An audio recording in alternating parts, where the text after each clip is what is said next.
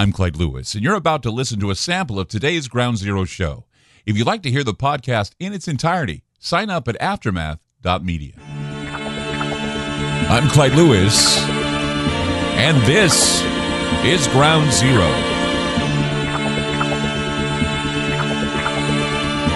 The numbers to call tonight 503 225 0860 or 866 536 7469. That is toll free. Uh, you can also call it after hours if you want to leave behind messages of praise, criticisms, whatever you want to say to us. That line is available 24 7, 866 536 7469. But when we're on the air, we pick it up and uh, listen to you toll free. So be sure to remember that. So, everything around us is changing at such a rapid speed that it's easy to get overwhelmed and it's easy to stick to what you know. But sometimes it can be more of a matter of being stuck with what you know. I feel that way a lot, you know, with stuff that I've accumulated in my head over the years. I've often been told that I talk about things that most people haven't even heard of before. Needless to say, this is something that I'm very proud of in a lot of ways. Because I'm also the type of person who believes that a lot of people have never really taken the time to realize that the world is much bigger than what a compartmentalized media can report about. And there was a time, it wasn't very long ago, that we lived in a linear world. Everything happened in pretty much a straight line, and changes were not abrupt. We weren't pivoting all the time. We pivot from one crisis to another crisis to another crisis. It just seems like every time there's the new crisis, the poly crisis is what they called it at uh, Davos. And the option of burying your head in the sand is not going to be an option anymore. Millions of people are going to have to retool, re educate, and even think heavy about their future and what threats are looming in the shadows. I mean, the world is changing faster than ever before, uh, but that doesn't mean that we aren't being uh, acclimated to it. I mean, it's truly a testament to the ability of humans to adapt to just about any circumstance. We have more food, wealth, and life saving technologies than anyone in our history. And yet, they want to take all that away. They want the wealth to they want the wealth to go away. They want the food to go away. They want scarcity. Life-saving technologies are only for the rich, not for the poor. And then of course entertainment information, you have to pay for it. And that's the way it has to be now because you know, people want convenience.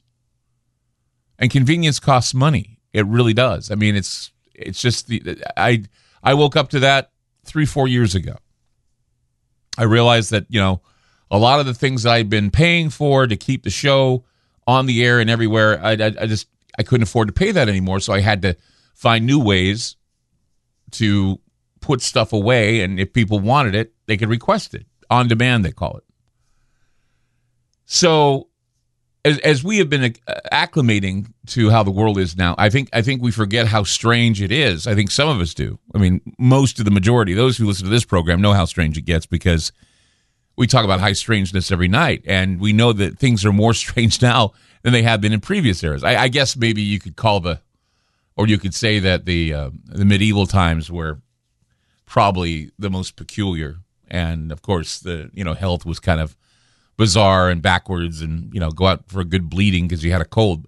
But you know as we were saying the other night with the whole core story and everything that the paradigm is shifting. The veil is lifting. Events are baffling.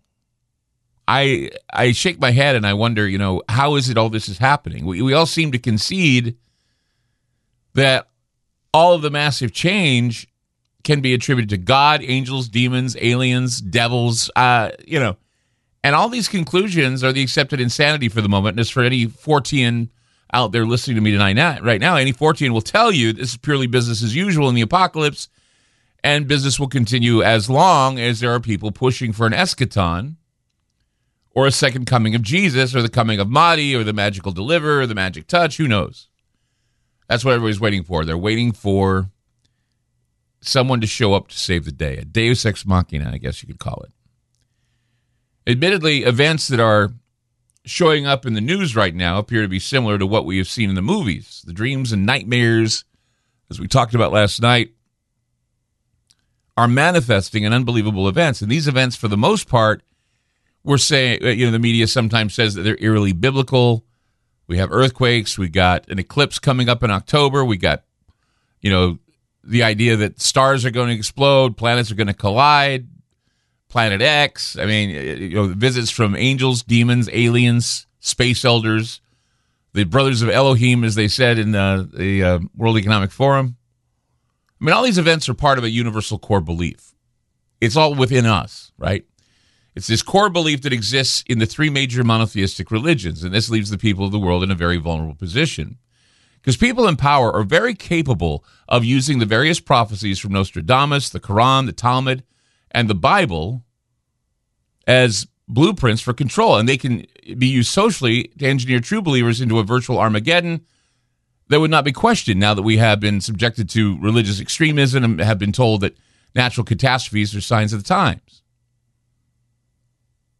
The signs of the times, of course, is overused. It's an axiom that is overused in the apocalypse, but it doesn't stop us from using it when bad things happen to people in mass. I mean, the bigger the calamity, the more we move closer to Armageddon, right? When bad seeds are planted, the devil's harvest is at hand, and there will be those weak minded individuals that will call for the purge of people who have beliefs that are different from theirs. Jews, Muslims, and Christians, they're all awaiting the flashpoint of, well, either a paradise or seven year tri- tribulation. I mean, they don't know what turmoil this is going to cause. They don't know how much pain it's going to it's going to bring. And yet, people all over the world are saying that it's all coming, and many are looking forward to the carnage of Armageddon. Bring it on! I know that God wins. Well, you know, yeah, God may win, but what's your place in all this? Are you going to be crushed to death by a tank, or are you going to be blown to smithereens by a nuclear bomb? I mean, this to me, having this attitude of "I give up," I, I think is a sick celebration or it's a it's a sick welcoming of death. I, I'm fine. I'm fine with dying in the future and not trying because I know who's going to win. That's a cop out. You know, it's like it's like the tortoise and the hare, the rabbit and the tortoise, right? The rabbit says, well, "I'm going to win this race, and I don't have to do anything." Well, the tortoise won. Tortoise won because everybody was so cocksure of what's going to happen in the future because they say, "Well, it's all in the Bible. I know what's happening. I know how it all ends." But then we have the elite Okay? And the elites barely hide their intentions, and now it appears they honor other things that we're going to get into tonight on Ground Zero. 503 225 0860 or 866 536 7469. I'm Clyde Lewis. You're listening to Ground Zero, and we'll be back. You just listened to a segment of Ground Zero. If you'd like to hear previous shows along with having access to our online library and social media platform, sign up now at aftermath.media. It's only $10 a month and there's also yearly specials to fit your budget. Again, go to aftermath.media. I'm Clyde Lewis, and thank you for supporting Ground Zero.